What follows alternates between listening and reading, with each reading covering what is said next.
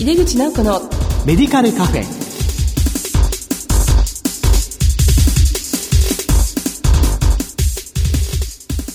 こんばんは。帝京平成大学薬学部の井出口直子です。井出口直子のメディカルカフェ。この番組は医療を取り巻く人々が集い語らい情報発信をする場です。今月は医薬品流通について特集します。この後素敵なゲストが登場します。お楽しみに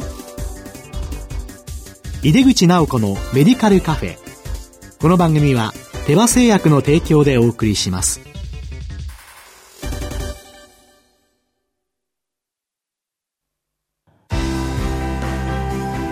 医薬品業界を牽引し続けるグローバルカンパニーテバ。新薬ジェネリックを開発製造するハイブリッド企業です。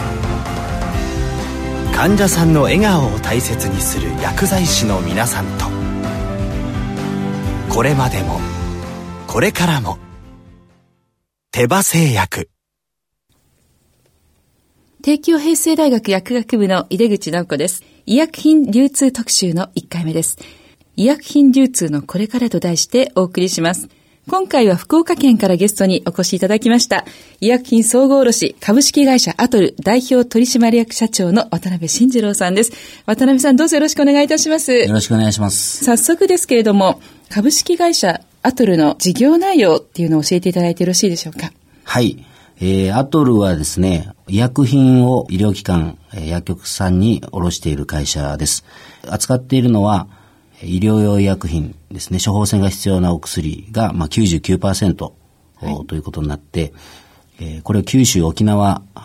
で営業しているという会社になります。はい。あの、医療機関、まあ、薬局もそうですけども、はい、お薬を卸してメーカーさんから仕入れて卸しているというのが、まあ、メインのお仕事ということですよね。そうですね。はい。はい。で、あの、渡辺さんは今の社長さんでいらっしゃるんですけれども、あの、ご自身の今までのキャリアっていうのを簡単に教えていただいてよろしいですか？はい。えー、っと、私はですね、就職がちょっと遅くて、25歳で就職したんですけれども、はい、まあ最初はあの、大手の製薬メーカーに、はい、えー、就職しまして、10年間勤務して、えー、7年前にですね、まあもともと、まあ実家というかですね、卸の仕事をしてる家だったもんですから、えー、そういうご縁で、このアトルに入社をして、まあ今に至るというような感じです。はい。そうなんですね。あの、製薬企業に入られる前は、あの、イギリスの大学院の方にいらしていたというふうにお聞きしていますけども。そうですね。まあ、ご縁がありまして、イギリスで勉強して、まあ、たまたまその大学院に行けるチャンスがあったもんですから、はい、大学院まで行かせてもらいました。はい、そこではどのようなことをご研究されていらしたんですか？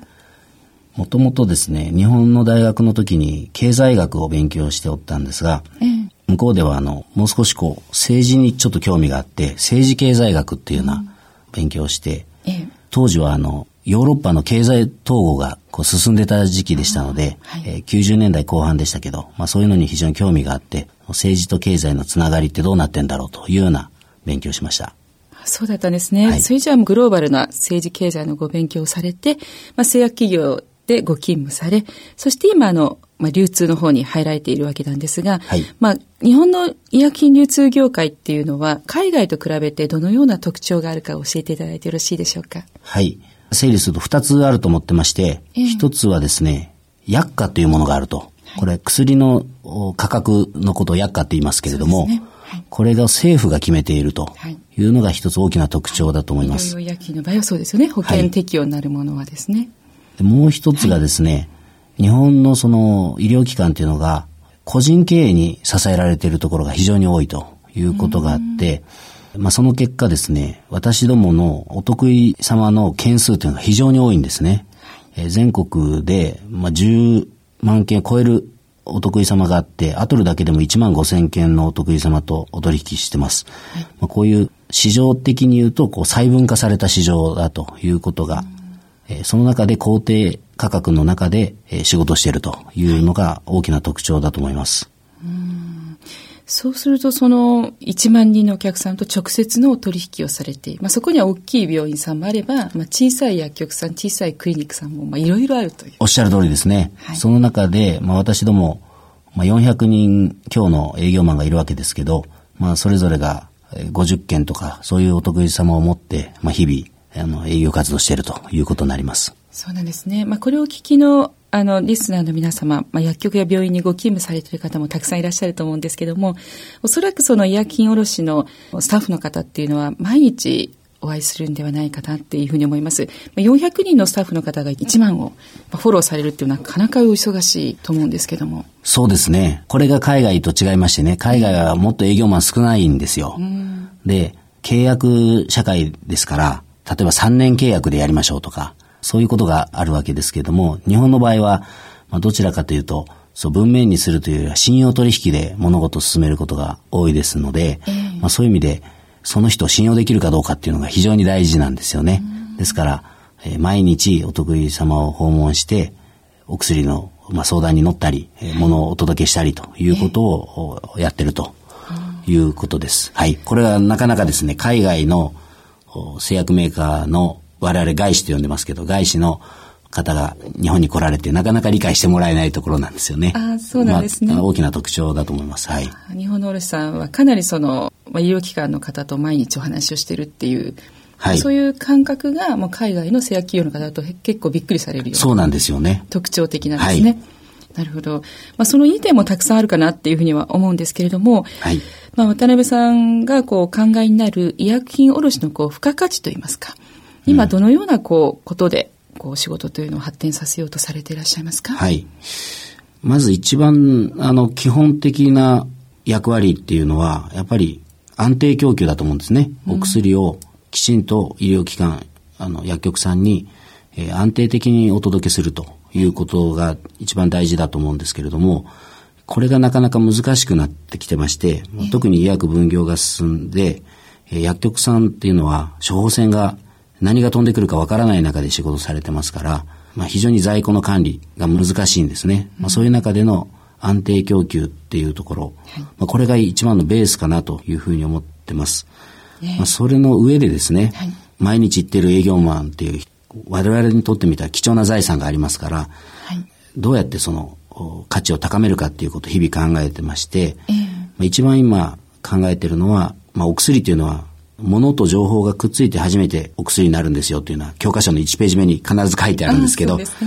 ともするとですね、卸は物を持っていくっていう物の方に力点が置かれてしまうので、うん、営業マンがちゃんとお薬の勉強してきちんと情報提供する、まあ、そういう、まあ、メーカーさんの MR のような、それを代替できるような機能を持っていきたいなというようなことには取り組んでます。はい。そうなんですね。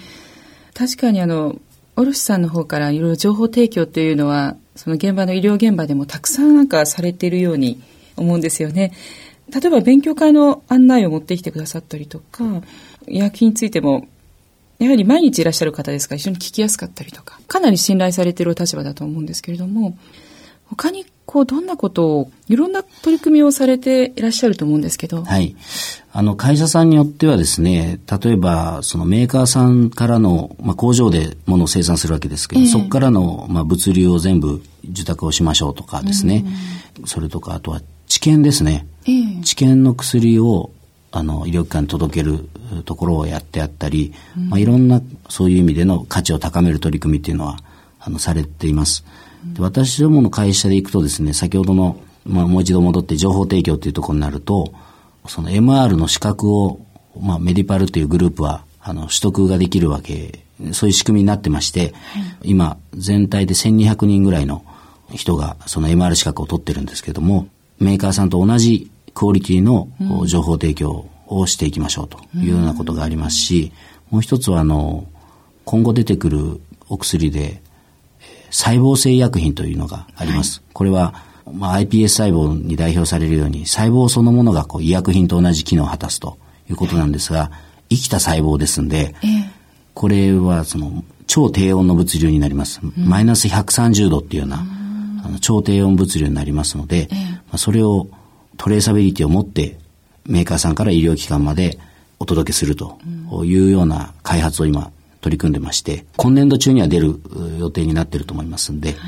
えー、まあ、そういう取り組みをやってます。はい。あの、骨髄移植をされた患者さんのためのお薬ということで、そうですね。はい。はい、マイナス130度。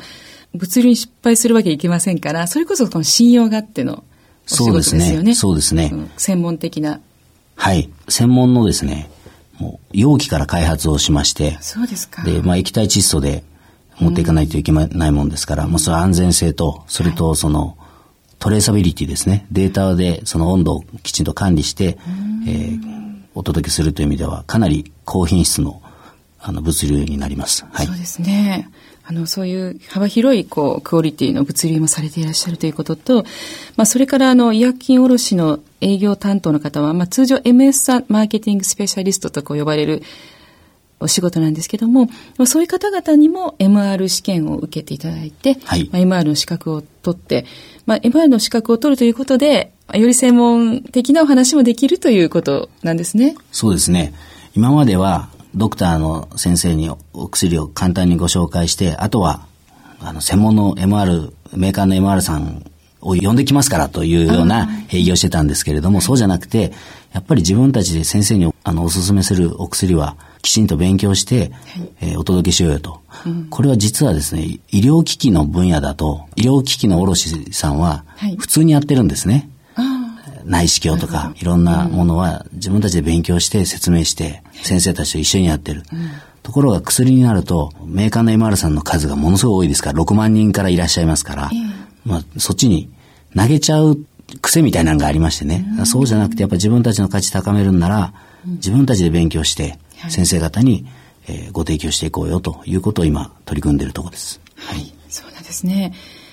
そういう意味では、これからその医薬品流通業界でですね、求められる人材というのは、どのような人なんでしょうか？はい。求められる人材ということになりますとですね、やはり私たちがお仕事している相手の方っていうのはドクターであったり、薬剤師さんであったり、ものすごく専門性の高い方で、かつ、ものすごく忙しい方なんですよね。でそうすると、本当に信用した人の話しか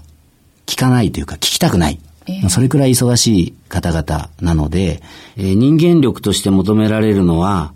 聞きたいっていう話ができる、あるいは情報を提供できるっていうことだと思うんですね。ベースがいると思うんですね。でそれはやっぱり、一言で言うと、やっぱり人間力ということだろうと思います。でその上でやはり、そういう専門性の高い方と仕事をしていきたいっていう意欲とか、えーその勉強熱心さであるとか、まあそういうものが出てくると思いますけど、ええ一番のベースはやっぱり人間力が大事だろうというふうに思います。はい。あの、そのズバリ人間力というのは、もう少し言うとどういうことなんでしょう？単純で、やっぱこの人と一緒に仕事したいなとか、はいこの人ともう一度会いたいなとか、何かこう魅力を感じるっていう人っていますよね。ええ逆に、すごくこう縦板に水のように話するけど、辟易してしまう人っていうのも正直いるじゃないですか。その差って、なんだろうなっていうことなんですけどね。まあ魅力ですよね。それはもう、IQ っていうより EQ ってエモーショナル、えークオリティというか、まあそういう類のものだと思うんですけどね。はい。まあそういう方が、こう、アトルさんにはたくさんいらっしゃると。ですからね、実は今回の新卒のメンバーのテーマ、毎年テーマを決めて採用活動するんですけど、はいあの体育会系っていううん。テーマではい選んだんですね。そうしたらやっぱりそういうところでチームワークを学んだり、キャプテンでこうみんなをまとめてみたり、一つのことに向かってこう一生懸命取り組む、まあそういう人たちがこう集まってくれたんですね。ええ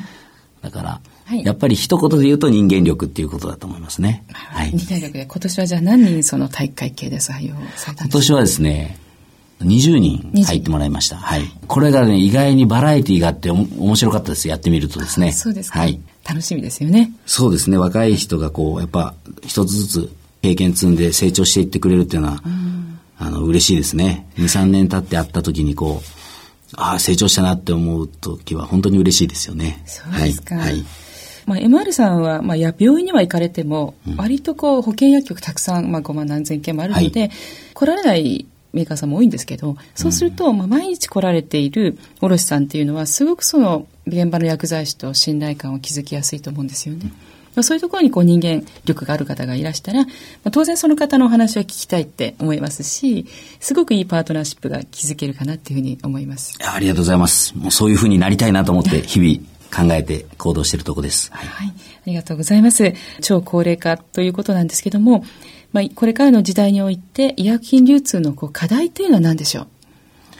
やはり今からの時代は高齢化で、薬を必要とする人は、まだこれから10年ぐらい増え続けるんですよね。はい、ところが、財政的には今から一番厳しくなっていく。まあ、そういう中で、まあ、ジェネリックの置き換え目標80%とか話出てますけど、はい、私どもからいくと、量が増えて単価が落ちていくっていう時代になります。はい、これがやはり経営っていう観点でいくと、仕事が増えて見入りが減るっていうことですから、非常に難しい時代になってくると思うんですね。それで安定供給をしていくということですから、まあ今、あの私どもは街中に大きな物流センターを建築してまして、まあ福岡市の街中にですね、福岡市一番大きいんですけど、九州で行くとですね、そこにお薬を直接お届けできるようなセンターというのを今取り組んでまして、変化っていうものを少しずつ読みながら手を打っていかないといけないかなというふうに思ってます。はい、はいありがとうございます。会社としての今後の展開とかお取り組みなどありますか？そうですね。その物流センターが、私どもはエリアロジスティックセンター ALC って呼んでるんですけども、はい、まあ、この取り組みが一つ大きいのと、それから先ほどのその MR 資格を持った MS ですね、営業マン。これを我々は AR っていうアシストレプレゼンタティブっていうことで、AR と呼んでるんですけど、この人たちの価値を高めていく。それからもう一つ今取り組んでますのはですね、市販された後のお薬の有効性安全性を評価する使用成績調査っていうのがあるんですけど、これを受託できる体制を整えてまして、はい、まあ、PMS ってポストマーケティングサーベイランスっていうんですけど、我々の毎日訪問するインフラの上にそういう価値を乗せていこうと。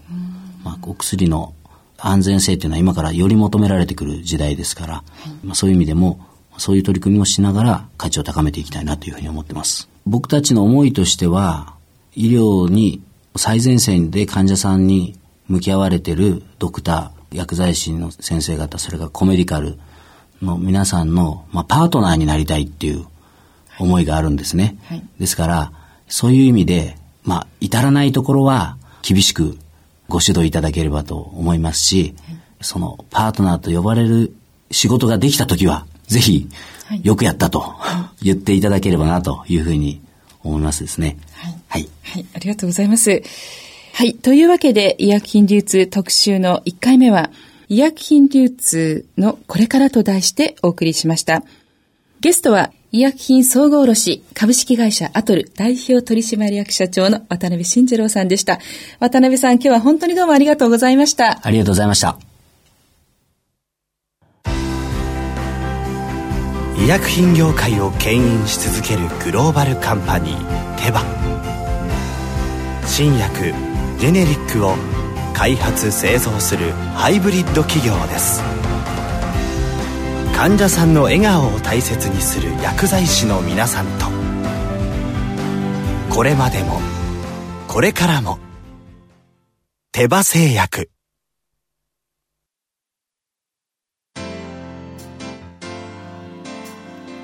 井出口直子のメディカルカフェいかがでしたでしょうか？今回は医薬品流通という、新しいテーマでお送りしました。日本の卸さんはただ物を届けるということではなくちゃんと薬に情報を載せてそして、スタッフを育ててより良い医療のために貢献されているということよく分かりましたね。さてこの番組は放送後にオンデマンドとポッドキャストで配信しています。番組へのご意見やご質問などは番組ウェブサイトからメールでお送りいただけます。お待ちしています。毎月第4水曜日夜8時40分から放送中の井出口直子のメディカルカフェ。ホームページから収録風景などもご覧になれます。今回のゲスト渡辺慎次郎さん。ほとんどジョージ・クルーにそっくりでした。えすごく素敵ですのでぜひ見てください。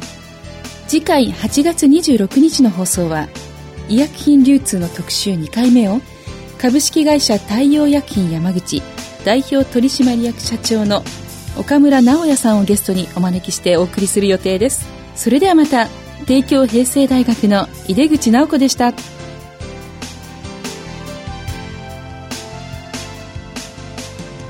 井出口直子のメディカルカフェ。この番組は手羽製薬の提供でお送りしました。